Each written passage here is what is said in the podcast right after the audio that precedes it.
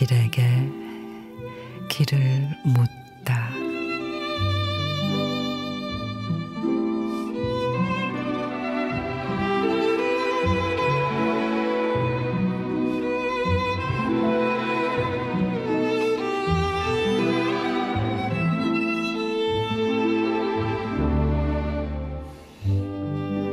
삶의 여백에 채울 수 없어 눈물로 그 누군가를 그려 넣는 것도 행복입니다.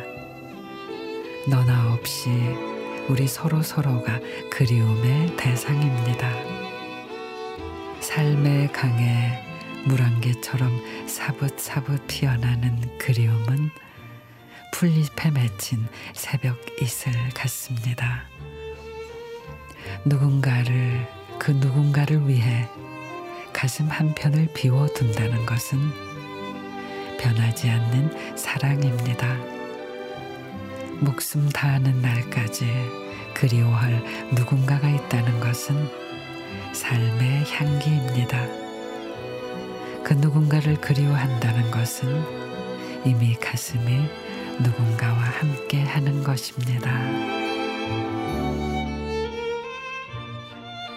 주응규 시인의 그 누군가를 그리워한다는 것은 글다, 그리다가 되고 다시 그리움이 되었다죠. 누군가가 그리워지는 건 오래전에 긁힌 흔적이 말을 걸어오는 것. 가을이 되면 그 흔적들이 내에게도 들어달라며 아우성을 칩니다. 그러니 해마다 그리움이란 가을 몸살을 앓을 수밖에 없나 봅니다.